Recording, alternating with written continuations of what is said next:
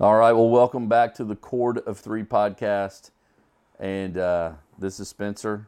Lisa is back home in Georgia. I am in the state of Arkansas on a duck hunt trip with some friends of mine from FCA.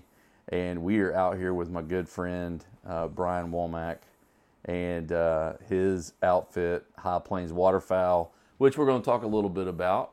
And but before we do that, we're just going to have a little duck call instruction, maybe. Who knows? What is it? How do you do a duck call? Well, lots of practice, lots of failure, listening to some, killing a bunch. But it's just a musical instrument that a series of breaths and syllables make the call of a mallard hen, and then all that's together. Well, let's hear it. Let's hear it. Let's hear it. Here's the quack. Quack, quack, quack, quack.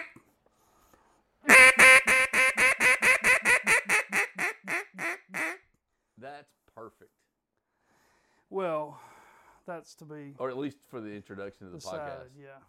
But so that's good. That's pretty cool. And it is pretty neat to be able to hear that in a... I mean, because I'm no duck hunter. I mean, I like to hunt ducks, but I'm still learning, you know. And to be in a pit blind and to hear you guys making those sounds with those instruments. The sounds of a lady trying to entice the drakes with all the possibilities of death. Oh, man, we'll talk a little bit about the hunt this morning in just a few minutes, but I do have a few questions for you. Cause, bring them. You were telling us a story, and it brought up a question for me. Have you ever heard of anyone who's given another person a special concoction of milk and a strong laxative? I heard a story one time of a gentleman that hunted with an outfitter, and he was just annoying. There's just no other. God had made him very special.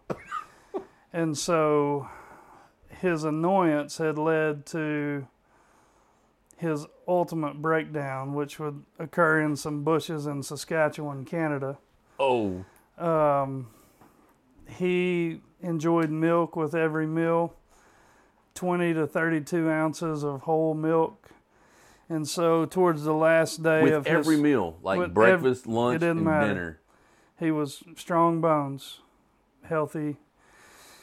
And so towards the last day of his hunt, as I'm told, there was some really strong prescription laxative added to his milk.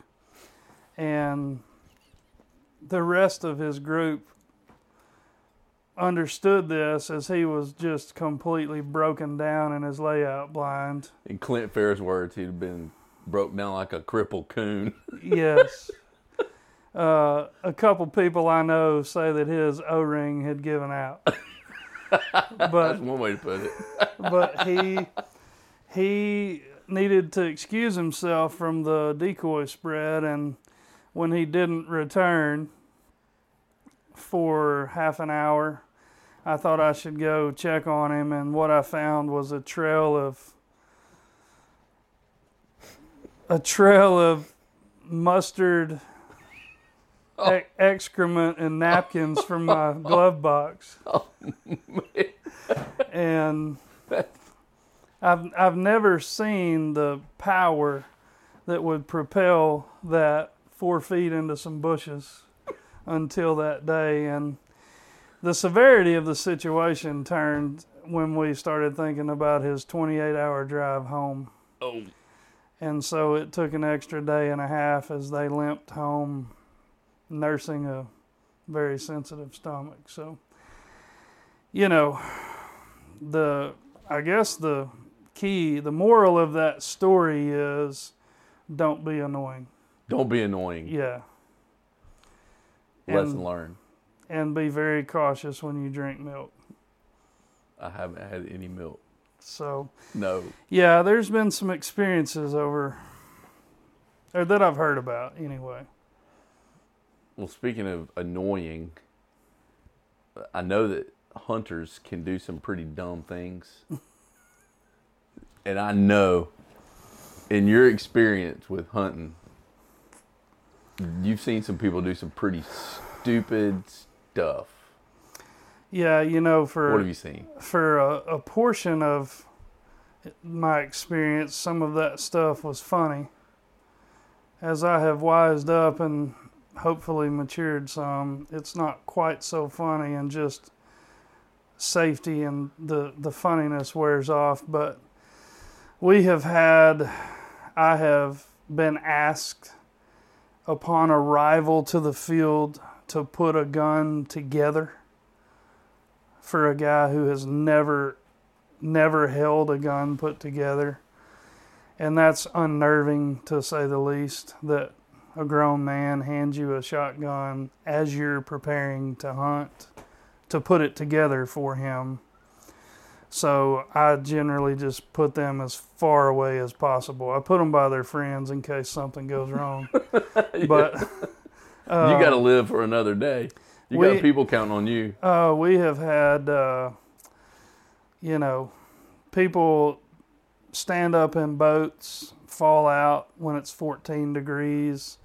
Guys have stuck the barrels of their shotguns in the mud and fired them, which is extremely dangerous. They just don't have any awareness of their gun. Wait, did they fire them after they stuck the barrels? Yes, and the barrels. And they stuck them in and then fire? Or did they, pull it out and then fire? No, they stuck the barrel in the mud 3 inches and then fired at some ducks. Why would they? Well, the barrel explodes. That's just stupid. And either does, who's the guy hunting the rascally rabbit? Yeah, Elmer Fudd. The barrel opens up if you're lucky, or it blows out the back end, which could kill you. But we've had guys that have no clue, and they're so trusting and tender, and you tell them to shoot, and they're liable to be shooting at anything, legal or illegal, because they just don't know what they're hunting. But it would take me a while to think of the dumbest things. But they happen regularly. What's the dumbest thing you've ever done, hunting-wise? You didn't know I was going to ask you that one. I do a lot of dumb things, so I'd have to probably believing that I can go places that a normal human being wouldn't look at and say, oh yeah, we can get over there. And that leads you to have to walk 5 miles to borrow a tractor to pull out a ranger, boat, excursion, whatever. I've made a lot of dumb decisions that, that we've learned from and grown from. That's all part of the experience, though. Absolutely. Stories. Just memories. Just making memories. Make incredible memories. So do you have... I do have one dumb thing I did. Really dumb. All right, what is it? So when we were outfitting in Saskatchewan, Canada, I decided one morning to leave my dogs at home. And we had this one farmer that had this sanctuary that he would let me hunt if we needed it. Like if we had a bad hunt and these guys had flown all the way from the States to Canada, it was one of those things that you could count on if that's possible in hunting, but always had a lot of ducks and geese. And anyway, I took these guys and no dog, and we go to this little sanctuary and we surround it like the Wild West. And at shooting time, the killing starts.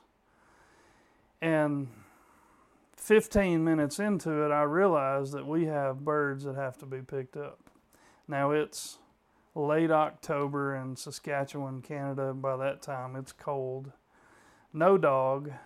So I decide I'm going to drive to town and get my dog to pick up all these birds, because we had, like, you can kill a lot of birds in your limit in Canada, and we had a lot down. And so I get in the Suburban. I get the Suburban stuck 10 feet from where I was. And so at that point, I thought, well, I'm just going to get the birds. And so I decided to go swimming. How cold was the water?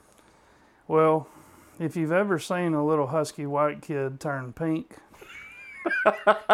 it happened really quickly. I went all the way down to my underwear. And, of course, you have 8 guys from Memphis laughing hysterically. Fortunately, cell phones and YouTube and Snapchat weren't huge yet. And so I swam and picked up 81 ducks and geese. And when I got out of the pond, I was pink like a tube of lipstick pink. And it took me days to recover from that. You probably had a mild case of hypothermia. I don't get cold easily, but that day it was brutal. And it's the kind that... Dude, you could have died. Possibly.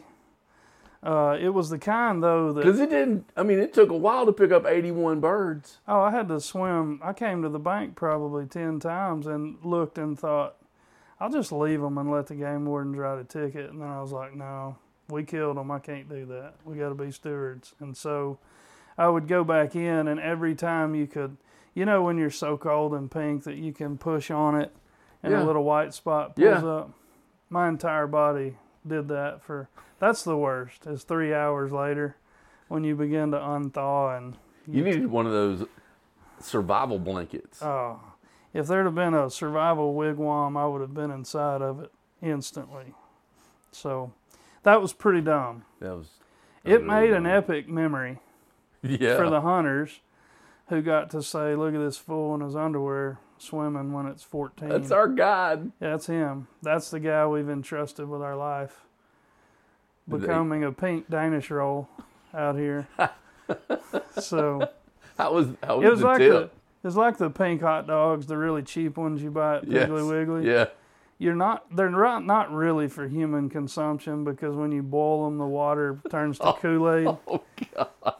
I really felt and looked like I remember those. One of those red dogs. I think my dad would eat those. Yeah. So lots of dumb things along the way. Wow. So superstitions. Do you have any superstitions like about hunting, like wearing certain kind of boxers? You know, duck hunters are the worst in terms of gadgetry. Like every year there's the next greatest thing, and so they sell millions of dollars of product. And I'm pretty old school. So when I find, I'm an old soul, so when I find what works, I just don't really want to deviate too much. I'm not a gadget guy. And so there's 2 things probably that are really disgusting that I just rely on. One is a duck call that's on my lanyard currently that has probably, and I could document this with journals that we keep of kill numbers, but there have been 25,000 ducks die while blowing that call. And I looked today, this morning, sitting in the pit, and I'm pretty sure it's full of things that would cause COVID, like staph infection, bacteria, you know, really nasty duck guides dip. I don't dip, so my call's not full of that, but I'm pretty sure that it has dirt in it from Saskatchewan in 2005. Most people clean their calls and change the cork and the reed. Yeah. This thing just works, so I'm not touching it. Okay. So I don't let anybody borrow it. It's just kind of part of the machine that is kill tools. And then the other thing is, I once wore a pair of Carhartt pants. So like real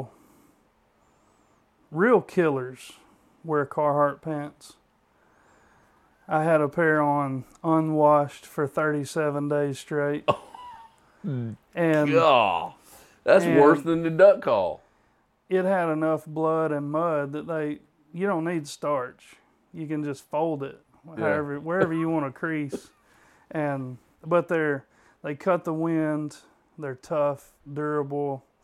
So I have a pair of Carhartt pants that I wear until they start stinking. I do have some standard, and so some standard. Once they smell like the Little Rock Zoo for a number of days, I will wash them then. But that's really the only superstition I have is I need some good pants and I need this call that's going to lead to death, hopefully. 37 days. Yeah, and that was at a time when we were killing 80 to 100 birds a day. They had, and the dirt in Canada is super rich. Those places up north, they have a short growing season, so it looks like, those desserts that are like chocolate. Yeah. Devil's food. Yeah. Yeah, that's what the dirt looks like. So when you mix that and blood repetitively on your tan Carhartt pants, it becomes it's like its own camouflage. Pretty much. I wouldn't at some point I wouldn't have even had to blow a call. I could have just stood up and they probably would have fallen from the sky. When they saw those pants, it was like, we're not going to take a shot. We'll just give up. Nah. Yeah. Just quit. We're diving head first into the dirt. Just don't even shoot us. Oh, mercy. Wow. Well, this is really not on a hunting subject, but how do you feel about soccer? I mean, you got a boy playing soccer. I do. I have one son that is talented. And you're not really a soccer player, right? That is correct. In your prime. Here are my thoughts about soccer. My brain says that there's a tremendous amount of skill and technique, coordination. They're in incredible shape. They run for 2 hours to arrive at a 1-0 or 0-0 tie.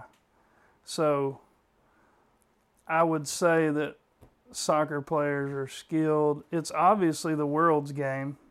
The world, Europe and otherwise, they know something I don't. But that's what my brain says. And I have a son that plays, and I want to support and encourage him. But my heart says that I can't stand it. You run as hard as you can run for 2 hours, and it's 1-0. Mm-hmm. Like, because of Western culture, I need them to do something to make the game, make the goals worth 7 points. So at least it's a 7-0 game. Yeah. Or... yeah.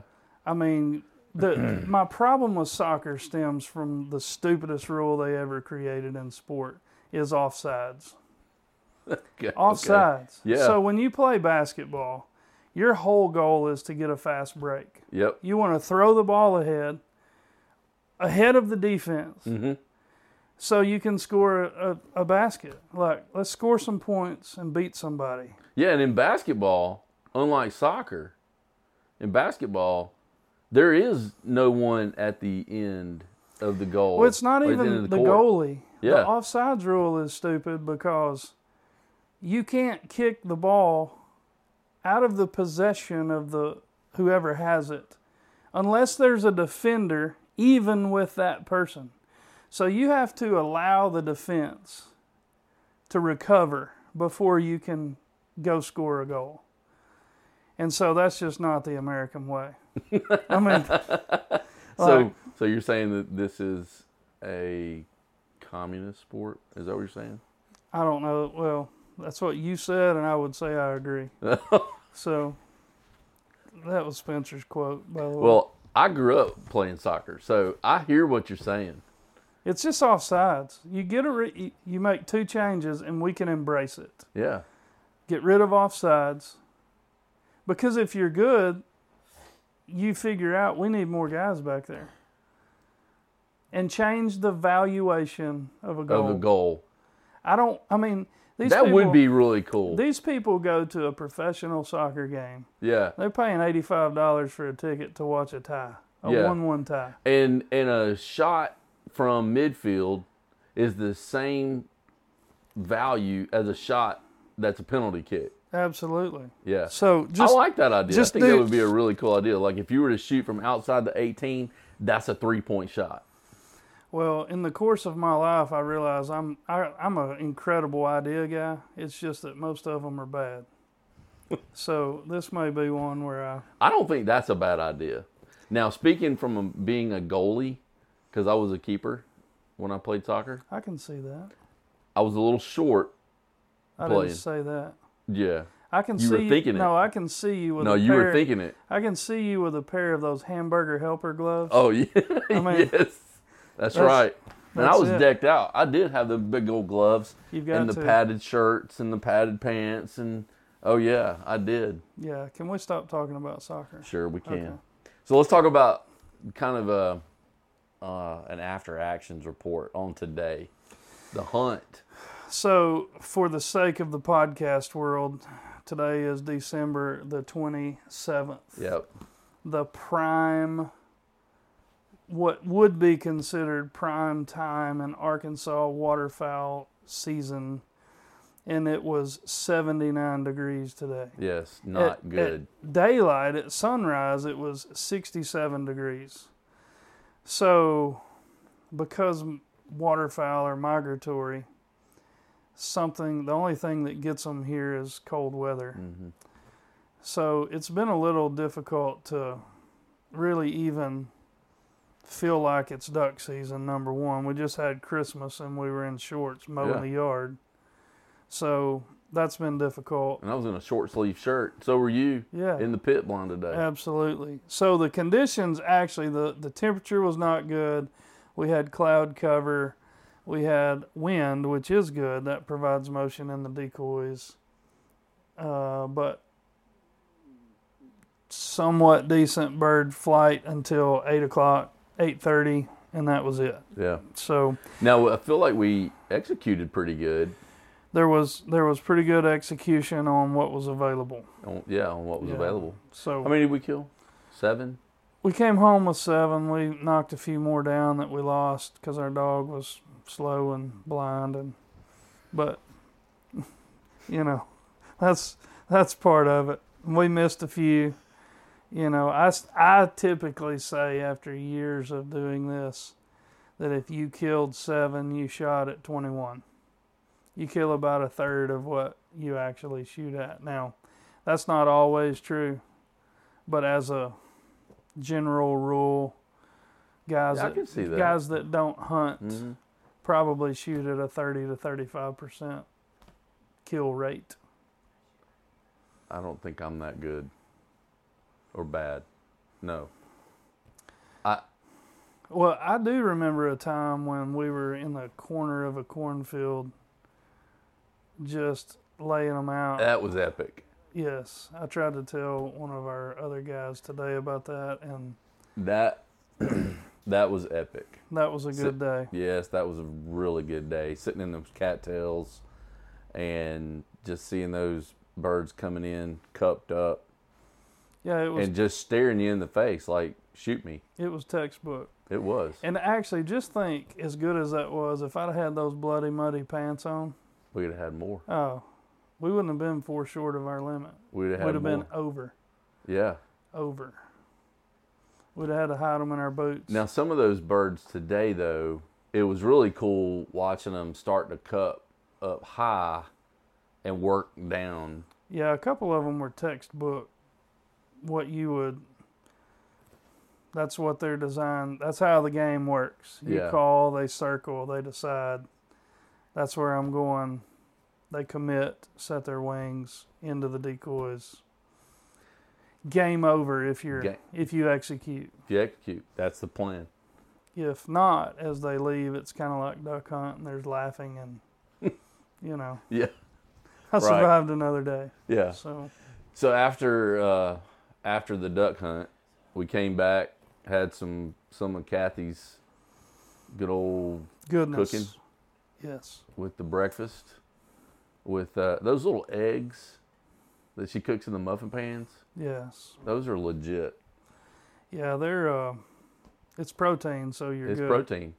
Yeah. I mean, and it actually, the way they're prepared, it affords you the opportunity to eat too many. Mm-hmm. And not feel as bad about it because they're just... I eat five. Well, that's good, but you're bowed up burning calories right now, so building muscle. Yeah. I ate five. I didn't feel too bad about that. The muffin 10 eggs, that's fuel for a monster. And then, let's see, after breakfast we had our first Bible study. We did. And we've been talking about quitting. Absolutely. And I thought that was really good for us to talk about. I know that the people that we've got here, the people that are engaged in that conversation, that was... I think the been good. Part why, of... Why did you, come up with that idea of quitting? Well, every year I pray that God would reveal to me what He wants me to say to the guys that are coming to hear from Him ultimately. And, it's been this last couple years, just for people in general, has been difficult. I think, the worldview that people were operating under has been really challenged by some of the realities of a pandemic. I think some people have considered their mortality for the first time in a very real, tangible way. I just think it's been a tough season for a lot of people. Right. And, it seems like when it rains, it pours. You hear that, obviously. But the Bible study this year is focused on quitting and how, apart from a faith in God, quitting seems like the best option because it relieves whatever is pressuring you to a point of needing escape. But when you consider not only the promise of God that those that hold hope, they unswervingly hold to the hope of eternity, but more so they hold and cling and trust to Him, the one who holds eternity. For that, it tells us there's something worth in an eternal perspective pressing on. Yeah. And so... I think just to be reminded that there were many biblical examples of guys that circumstantially wanted to quit. Yeah. And I loved your definition of endurance this morning, this morning, our first Bible study. No, last night. It's when you brought it up about abide under. I think it was abiding under. And I thought that was... Abiding under suffering. Abiding, but that abiding piece is that you're in it. Right. You're dwelling there, but you are, there is that suffering, there is that pressure, there is that, we were talking about pain tonight, and you abide under that. But the only way you can really abide under that is having that eternal perspective. That absolutely. I think the things that eternity promises, and the one who holds, gives, and will execute the promise. That's who we abide in and under, that allows us to be able to faithfully take another step when you want to quit, and that there's hope in that. So after our brunch, and then Bible study this afternoon. Then some of us took off and went to Max Prairie Wings. I still think it's funny that Lisa thought that was a chicken wing place. Yeah, well, it makes sense. It makes total sense. It makes total sense. Max Prairie Wings. I mean, you're thinking, hey, what kind of wings they have? That's right. In the middle of a prairie. In the middle of a prairie, yeah. I mean, exactly. But no, it's like maybe a little dry, but it's like a Bass Pro Shop specifically for duck hunting. Yeah, it's a unique experience if you've never been there. They really started as catering to the years ago when I was a little boy. You would go and they had everything that was not on the market yet. So for specialty waterfowl equipment, if you got it to Max and they carried it and sold it, you had something, because it was in the mecca of duck hunting. You know, Stuttgart. Historically known, Stuttgart is the rice and duck capital of the world. If you have any diehard waterfowlers that listen to this podcast, they're probably throwing things at me right now because the last couple of years have been dry and warm, and you know, they might say that rice is the capital, but yeah, it's just a unique experience. It's an incredible store. I advise everyone to not go in there unless they want to drop. I don't know anyone that's come out of there for less than $100. You did? Today. Listeners, Spencer's raising his hand in testimony that he did not spend at least $100. I didn't spend $1 today. Wow. There. Did you go in? I walked in.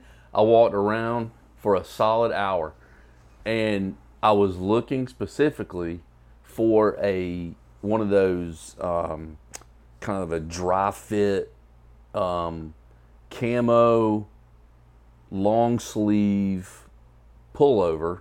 Not really a pullover, but really just kind of a base layer type shirt, but not thick, but one of those, just a lightweight dry fit, just something that would be, I mean, it would have been really comfortable today, like in today's weather. And I looked, and the only thing that they had was a Sitka pullover for $120. And I'm like, here's what you failed to realize. If you had put that on, something happens, like Transformers when you were a kid. Yeah, I mean, you think you're looking at a Lamborghini, and then something happens, and you've got a fighter jet. That's kind of what happens if you move over to the dark side of Sitka. When Sitka came out, we doing this as a profession, we get first crack at some products. And when Sitka came out, I was hesitant because of the price. It's very expensive. Yeah, it is. But I can say that now, after several years, we were gifted some, and we have some opportunity at buying some, not at Max, at full retail. It is quality gear. No doubt. I mean, down to the the lining inside, because it was one of those things that it was not really a quarter zip, it was almost like a half zip, and they've considered every detail in Sitka. Every detail, absolutely. And from the half zip all the way up, and then the lining that would be around your mouth and your kind of a face mask almost. Yeah. It's almost like a built-in face mask. Pretty much, if you had put that on as you described, you know when you're a baby and your mom takes you out of the sink? Yes. And the only thing showing is your eyes, and in that moment, you're just, I mean, that's it. Mm-hmm. If you had put that Sitka pullover on and worn it out of that store, you would have transformed from a Lamborghini into a fighter jet. But would it have allowed me to kill more ducks? Absolutely, because if you partner that with a proper duck call or some blood dirt pants, they give up even quicker. I mean, as they're approaching, you said as we hunted, they circled perfectly, set up for the decoys. When you become really, if you look the part, and you sound the part, when you stand up, you don't even have to pull the trigger. They'll just give up. They'll tuck their head and fall to their death. So that's the craziest thing I've ever heard. Well, tomorrow, given the opportunity, we're just gonna step out, kind of like Superman when he comes out of the phone booth. Yeah. As they're right in front, we will step out, and you will see something you've never seen before. I can't wait. And because I was not going to, because of the temperature in the forecast, wear some Sitka tomorrow. Mm-hmm. I'm probably going to be in it. This was inspired. This inspired you to wear the Sitka? I don't know if I'll be able to breathe because of the heat factor. Yeah. It's high quality hunting gear. It is high quality. Now, it has a price. Yeah. I mean, they built a brand. Clint was decked out in all his Sitka stuff today. Listen, Clint, if he never makes it as anything else, mm-hmm. he will be a Sitka model. He could be a Sitka model. Yeah. I like poor man pants. Yeah. With executive Sitka top. He is Sitka man from the... I didn't notice if his Crocs were Sitka, but the rest of him, his pants, his... pullover, his shotgun, his hat. Hey, his socks were not Sitka. Clint had on pink socks. Mm. Well, that could have been some of our issue today. He had on pink socks. Yeah, that's... You've got to be sure of yourself. I haven't seen anything pink on Sitka. Not yet. When Breast Cancer Awareness Month comes out, though, it might happen. I mean, anytime you need to... a special cell, you just... Man. Well, so what you do involves your family a lot. And so kind of transitioning from the fact that I did not spend a dime. Yeah, that's impressive. Max Prairie Wings. I came close. I was tempted. We did just have Christmas. We did. And so I guess... that was probably wise. Yeah, it was. What's definitely not wise, though, is you're going home, and Lisa, there's some... Max has gotten smart, and they've converted 60% of the store into ladies' apparel. Yeah, I didn't go over there. Designer stuff, because they know who has the credit card, the debit card. Yeah, I didn't go over there. Yeah, well, Lisa, sorry. He left you hanging. No, because I got her a Nano Puff jacket from Patagonia. She's fine. They have those too in there. I know. I saw them. Multiple colors. Yeah. She wanted a white one. I got it. Attaboy. Yeah. Keep her happy. Yeah. So let's talk a little bit about family. Okay. Your childhood, your parents, which I got to meet them, yesterday, and so we're as a family, we are on Christmas break. Our whole existence ministry involves our family. I come from a stable Christian home, mother, father. I'm so thankful for that. You don't realize that for most of your life, but my parents are...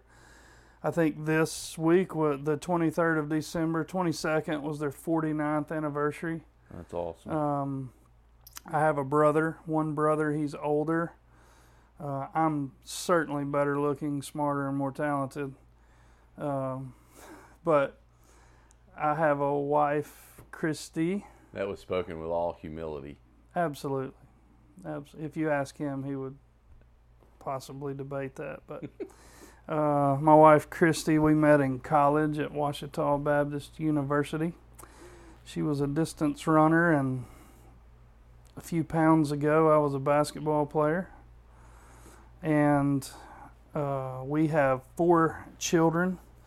Avery is a sophomore at Ouachita Baptist University. Drake, our second child, he's a junior in high school. Wyatt is our third. He is 9th grade, 14. And Emery is the queen of the household. She's in the 6th grade, 13 years old, and, you know, I never, until just recently, I've never considered the fact that, you know, when you go into ministry, your hope, I think, is that the work of your hands obviously is in obedience to God, but that you're helping people. And what God has shown me just through right perspective is that through ministry, people have shaped my family. Mm. That, you know, for me, it felt like always an outpour. Man, this year I've really noticed that you guys, the guys that come, support our ministry, participate, you're making an investment likewise in you've watched them grow up. Mm-hmm.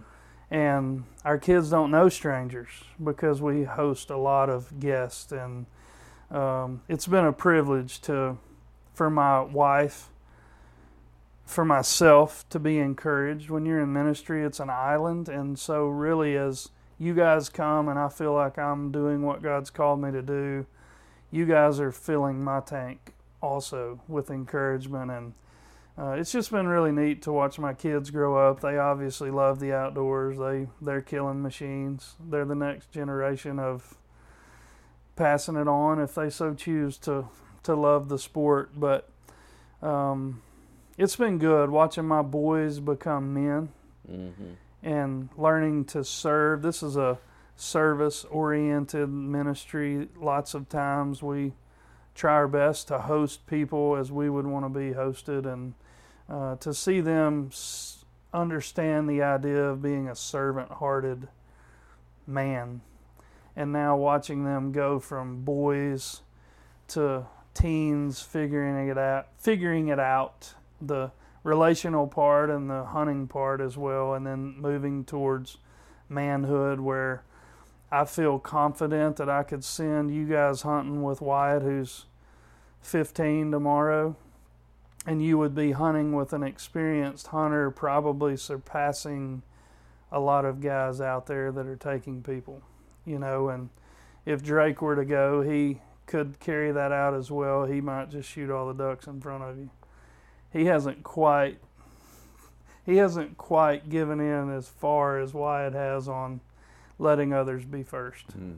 So, but it's been really neat to, you know, and I have to say, so Christy and I have been married, it will be 22 years in February 5th. She has been incredibly supportive of the things that I think she recognizes now. It was just a dream. I was chasing this waterfowl dream, and she loved me enough to be along for the ride. But now I think she would say this is what God's got for us. Mm-hmm. And we formed in, well, I don't know if I should tell the story. Are we ready for the story of High Plains? Man, just go with word. So I'm 44 years old, and I took my first group of hunters for pay when I was 16. So I've been... Much older than Wyatt is. I have been guiding for, how many years is that? 28? Yeah. So 28 years that I've not missed a season. And normally I hunt realistically 40. Has it always been waterfowl that you've guided? Or have you done other? I did some turkeys in the spring, uh-huh, at different times, but waterfowl 's been my passion. And so I started at about 16 with an outfit working for them. I was the bottom rung, the one that did all the dirty work for little pay, but I figured it out. When I figured that you could go hunting and get paid, man, that was a home run. Yeah. And I had my dad's gas card. So, like, the profit margin was high. Yeah. So, but through college really is when that kicked into something significant. Like, there was just something. First of all, I'm a relational person. I love people. Mm-hmm. And so for me, I could even say back then when killing was the most important, the numbers of birds that died, That's most important in your 20s. And especially now with social media, you've got to have pictures, you know, like we got to feed the gram and Snapchat and Facebook and, you know, and I hate all of that now as an old soul. Like, that's not what hunting's about. But when you're in your 20s, it's you run hard. It's a numbers game. Yeah. And, but I started an outfitting business in Saskatchewan, Canada in 2004-ish. And at the time, we had Avery, who was 3, and Drake was just born. And so for a number of years, we would live in Saskatchewan for 3 months and then run our season there and then come home. And as we had our third child, it became evident that Dad being gone wasn't. At some point when Avery started school, they weren't able to go with me. Right. And so that distance, just the writing was on the wall if I was going to keep my family and be who I was supposed to. Where were we all living then? We were in Arkansas then. Okay. So, and something interesting happened that God was using to shape where I'm at today. Several things, but two specific things. One day in Canada, I went in our skinning room behind the lodge, and there was literally 100 mallard ducks and Canada geese, just this pile of birds. And I stood in the doorway and I thought, ugh, this is getting old. Like, all of this for that. And that was pivotal because I began to see that it had somehow become an idol. That I was looking at who I was becoming, and in a subconscious way, it wasn't fulfilling. And then that same year, we had a client from Louisiana. He came every year. This guy was the life of the party. He was just one of those, when he walked in, everybody knew he was there, and he would bring hunters to Canada, and we had a great relationship. And that summer after he came, while he was there, he would ride with me in the afternoons to scout for the next day. And at least 4 different times, I was prompted, being a Christian, by the Holy Spirit to share the gospel with him. He was in my truck seat. We're by ourselves looking at birds in binoculars. God has never offered up a more convenient time.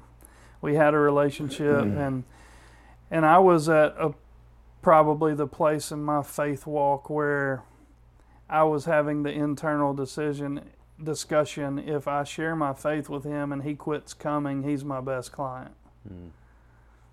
Well, the following summer, I called his office in Louisiana to be sure he was coming the following fall, and his secretary informed me that he had taken his life.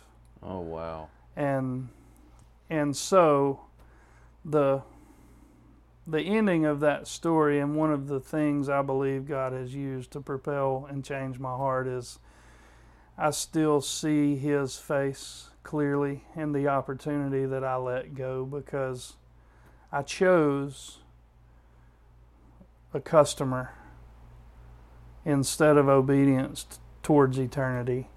And so it's interesting now, you know, and I realized, so we made the decision to sell our business in Canada so we could be together as a family. And when that sale happened, I realized very quickly that had become who I was. And, you know, as guys, there's great fear in what we do is supposed to pay bills, not define who we are. Who we are is who Christ says we are. And what we do pays bills. But for guys, and I do a lot of men's ministry, the second or third question is, hey, what do you do? And we will spend the next 15 minutes discussing our life-fulfilling characteristics based on what we do. And I realized when I sold that business, that is who I had become. And so I spent a couple years really disgruntled that I just sold who I was. I was making a good living working a quarter of the year, in essence. And that was gone. And I think what had happened, so I began to chase another dream of, I told Christy, I don't know what I'm going to do, but I got to get back in the hunting business. And super short story, I made 3 or 4 different trips to look at possible opportunities. And every time when I got there, it was like the pictures had been photoshopped or something. It just wasn't right. Well, what I see now is that God was using those things for me to run to the end of myself. And so in 2007 or 8 or 9, probably 9, I guess, I was on my way home from North Dakota in complete frustration because I had what I felt like I was at the end of chasing a dream. And God called me into ministry on the side of a road in a cornfield. I stopped to use the bathroom and got back in the truck, completely disgruntled. And I remember this distinct call of, I need more. And I'm going to do great things if you'll be obedient. And so I'm a dreamer, and that's a dangerous thing. I spent the next 15 hours driving home from North Dakota processing what that, you know, I'm thinking, Billy Graham, you better look out. Like, we're about to do this. And it really took a process of getting home and sharing that with Christy of, I don't really know what just happened, but I believe God's calling me into ministry. And so what do we do now? You know, and it, as I understood it being I trusted Jesus as my Savior at 7 years old because I had a distinct recognition that if I died, I would go to hell because I was a sinner and I needed a Savior. And so in childlike faith, I made that decision. Well, I was standing here now as a grown man with 3 kids, the 4th one on the way, going, I don't know, I guess if you're going to go into ministry, you go to seminary. Mm-hmm. That's just kind of it's kind of what you do, right? Yeah. And so I began to pray it out and seek seminary and try to work in the in-between time. And God led me to the seminary I needed to be, and I began to just really... What's interesting is from 7 to probably 30, 31, 32, my faith was a religiously secured acceptance of what God offered through Jesus. Mm-hmm. And so I checked that box. Which is probably where most people live. Absolutely. Like today. We don't want to go to hell. Right. And so if I can say yes to Jesus and be assured that I'm going to heaven, I'm good there. Mm-hmm. Well, I was standing then at a pivotal place of God saying, I want more, and trying to figure out what that looked like. Because I didn't see myself behind a pulpit. Even though I jokingly dreamed, Billy Graham, look out, I didn't see myself there. And so what was interesting is the dreams kind of went dormant for the bulk of my seminary work. And towards the end of my seminary work, as I began to like really unpack what I believed, why I believed it, what our purpose is, all of those things in a new way, God just handed us a dream for High Plains Waterfowl, vision of, man, why don't you take, I know, He knows us so well, He knows the desires of our heart. I mean, factual, scriptural. Mm-hmm. And I think what had to happen is Brian's heart had to be put to sleep. And I had to regain God's heart. Yeah. And I think the full circle, the loving Father, restorative Redeemer was, I'll still give you if you'll be obedient and do it my way. Yeah. And I just remember, you know, through all of that scripture in Proverbs, that's many are the plans of a man's heart, but the Lord's purpose prevails. And so as I'm finishing seminary, when you would begin to look for a church job or some avenue of purpose, God gave us this dream. Why don't you build a place that combines your love of the outdoors and men and just people and killing ducks? And so in 2011, we established a nonprofit, High Plains Waterfowl, and you know, I prayed a prayer. I joke about this, and unless you are here and experience our lodge, and I prayed, God, if you will provide, I will build it. Because when I went in what's our lodge now, the building that the bank owned, it was a disaster. I could see it finished in the front door. And I prayed, God, if you'll provide, I'll build it. And what I should have prayed was, if you'll provide the material and a whole bunch of labor, I'll manage the construction project. So you got to be careful about how specific you are in your prayers. Son, podcast advice, pray specific. Pray specifically. Slow down when you pray. Have a plan before you pray. But absolutely. God provided every step of the way. The stories are incredible. Too long for this interview, but He provided for us, ultimately debt-free in 18 months, an incredible facility that has been the best and worst project of my life. It took about 2 years to build. I did the bulk of it. I mean, we had a bunch of help along the way, but I probably did 80% of the construction, and I would work here 2 weeks. At the time, when we were in seminary, when I sold Canada, we moved to Abilene, Texas, and I was doing seminary work out there, and so I would drive 600 miles and work here 2 weeks, sleep on the floor, working every day, and I would go home for a week or so. And I'm, you know, when I think about now, the real winner ultimately is God and eternity, but my wife, man, she put up with a lot and still does. I'm difficult to deal with, but I think she's seen God's hand in this all the way. She would, if she were on here with us, she would vouch for the fact that we've seen God do incredible things since 2012 here. There's just something about, I shared with y'all, when you take a group of guys and you open God's Word, there is some unity there that it's only the Spirit could work through. And so we've had guys come as total strangers and literally leave as brothers in Christ. And so our whole purpose is to host people. We take them duck hunting a couple mornings. We take them through a structured Bible study. We share the gospel. We have an interactive walk through the Bible. We call it our journey room. Which is awesome. It's basically the story from creation to the cross, and it's an audio tour. It takes 20 minutes, and it's just a different feel, different place. Every bit. So it's just a cool experience. It's been an incredible ride. Yeah. I want to go back to Christy for just a minute.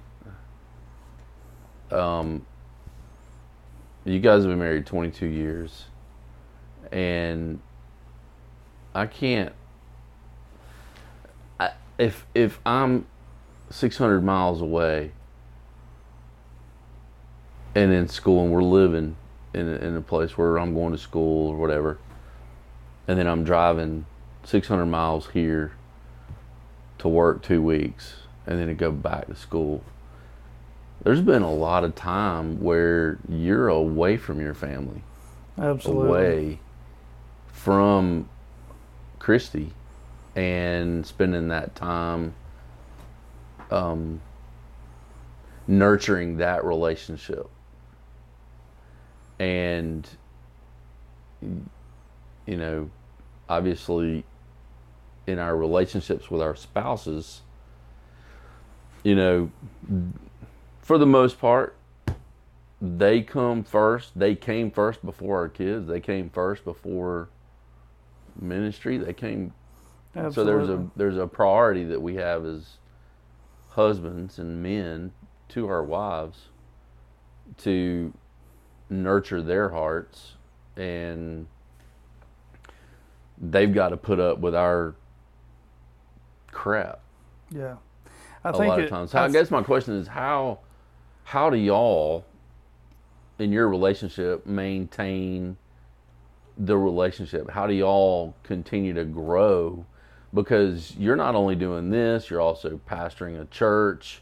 You've there's a lot of moving parts absolutely to your life. So I think the greatest challenge, and as we age together, if she were sitting here right now on this with us, she would say she believes that families are to be together. And our greatest challenge is the times that we're apart, because I guess the thing that makes it work is she has seen God's hand in the process.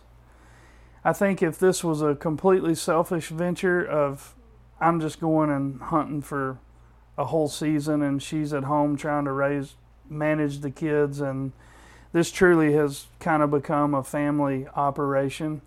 And so that was a quick way to tell you we try to be extremely intentional with our time together. Obviously, during the seasons, it's short, but it's long.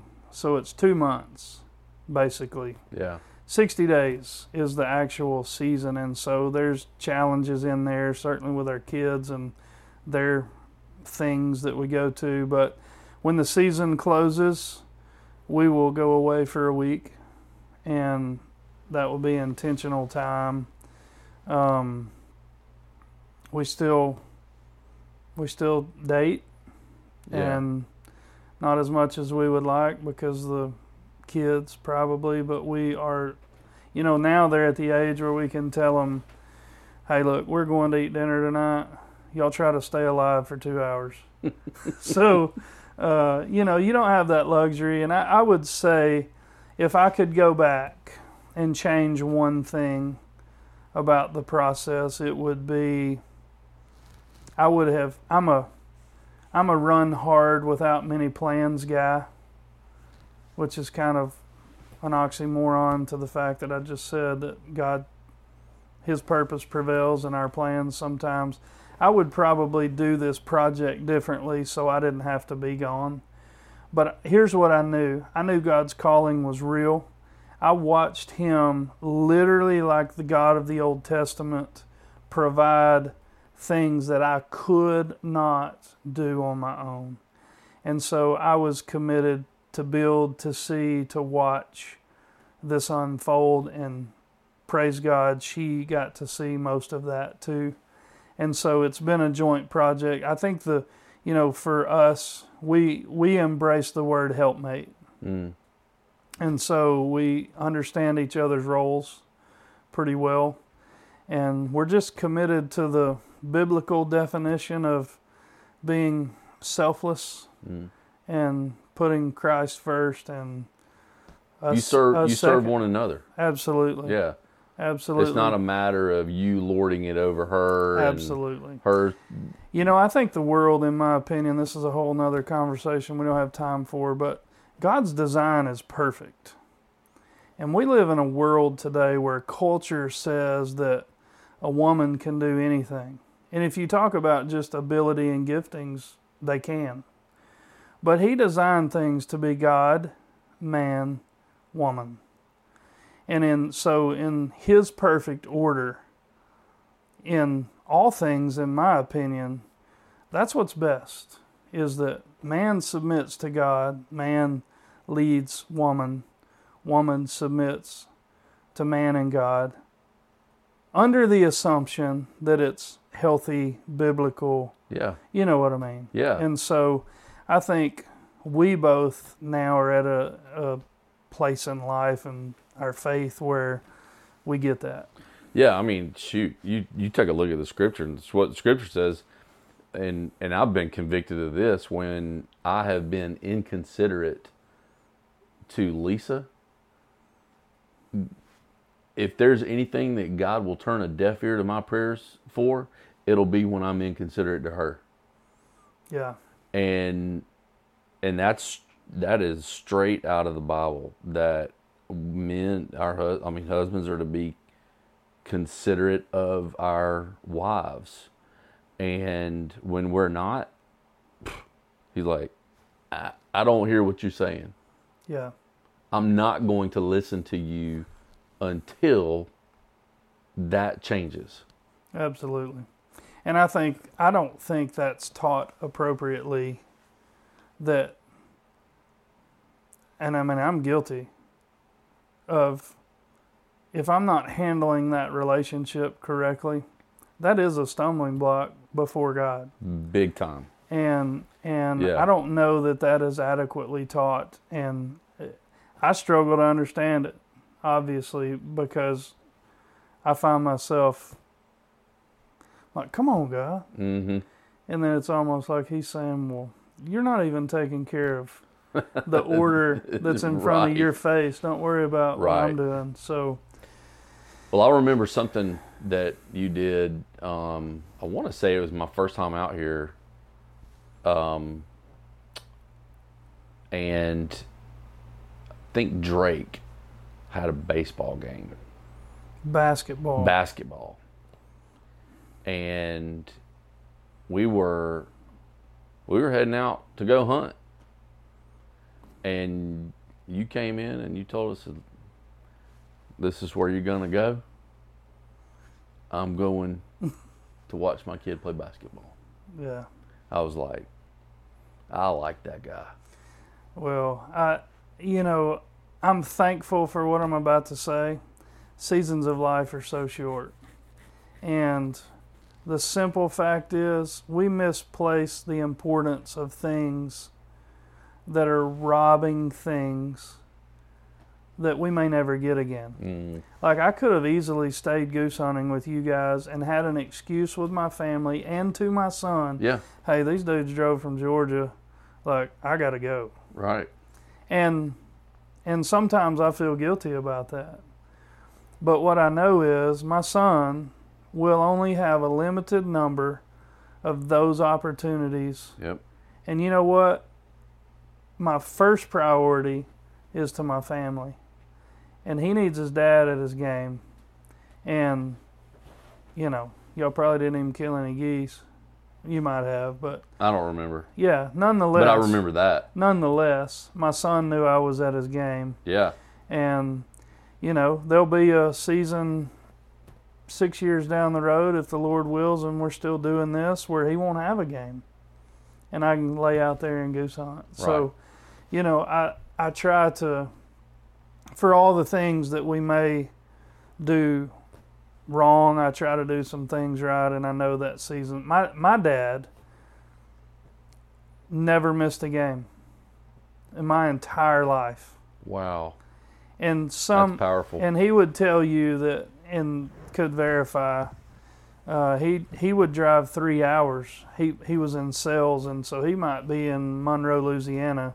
He would drive 3 hours, leave work, come to my game, and drive 3 hours back to Monroe, because it was important, because his dad wasn't there.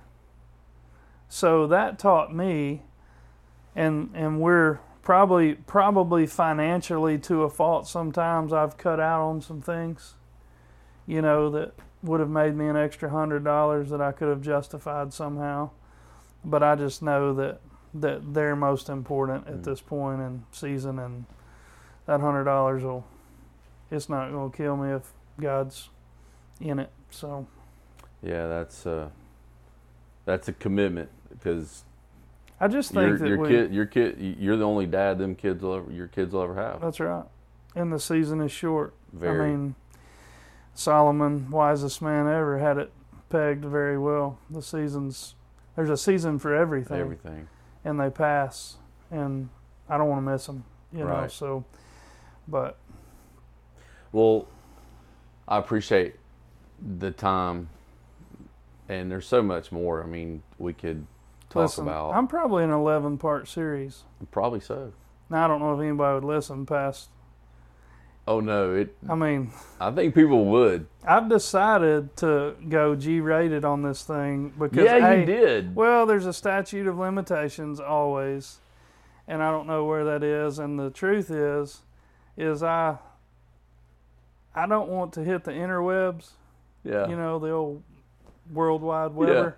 Yeah. And some church down the road need a pastor. And break out this podcast and say, man, you were our guy, but after hearing that, I don't know. You need to repent. Maybe you need to start Maybe you need to start your own little podcast. Well, I don't know. Just, you get wide on it. I talk so slow that... That's a good thing. Well, maybe. People love to listen to Southern drawl. Well, I'm here. They do. Here for that. All right, Brian. So how can people connect with you? If like people are listening to this, like, hey, I want to go and check this place out. I would like to take a group.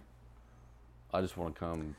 So this is where we go from G-rated to, and this is how the devil works. So we had a really cool website. It was hpwfowl.com. Yeah. Okay.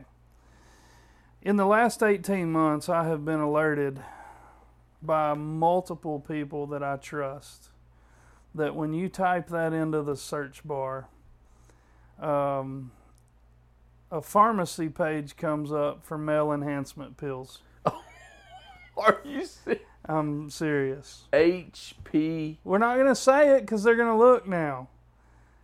And I'm trying to... No, I'm just trying to understand why that would lead to that. Well, so here's why.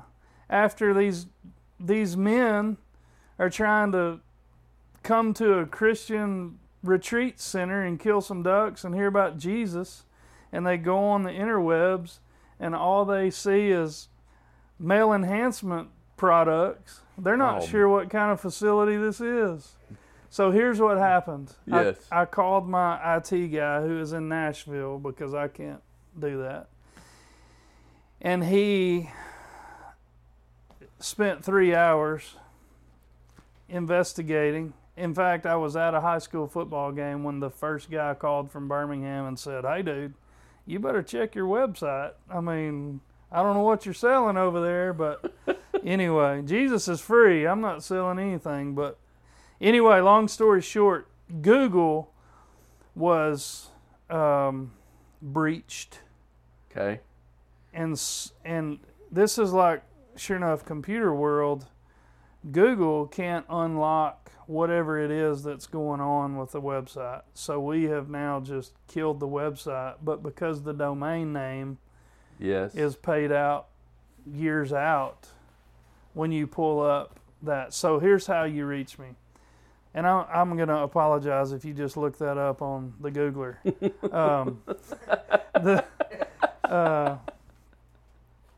What you need to do is go to Facebook, and there you will see a page for Brian Womack.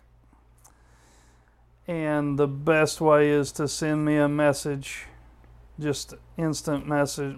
Messenger? Yeah, Messenger. And I will contact you.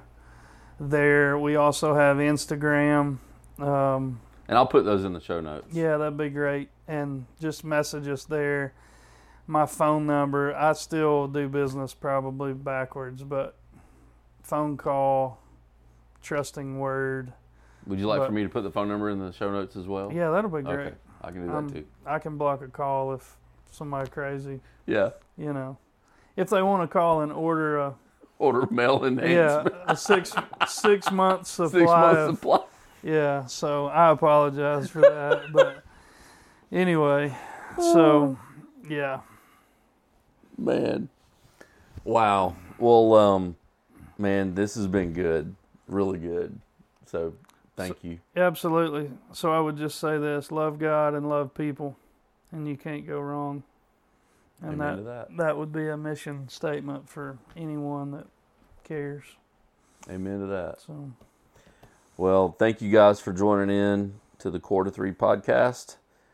Happy New Year, and look forward to seeing you soon. If you need to reach me or Lisa, you can always connect with us on Instagram at either our individual pages or our Cord of Three account. Have a good night. Bye. Bye.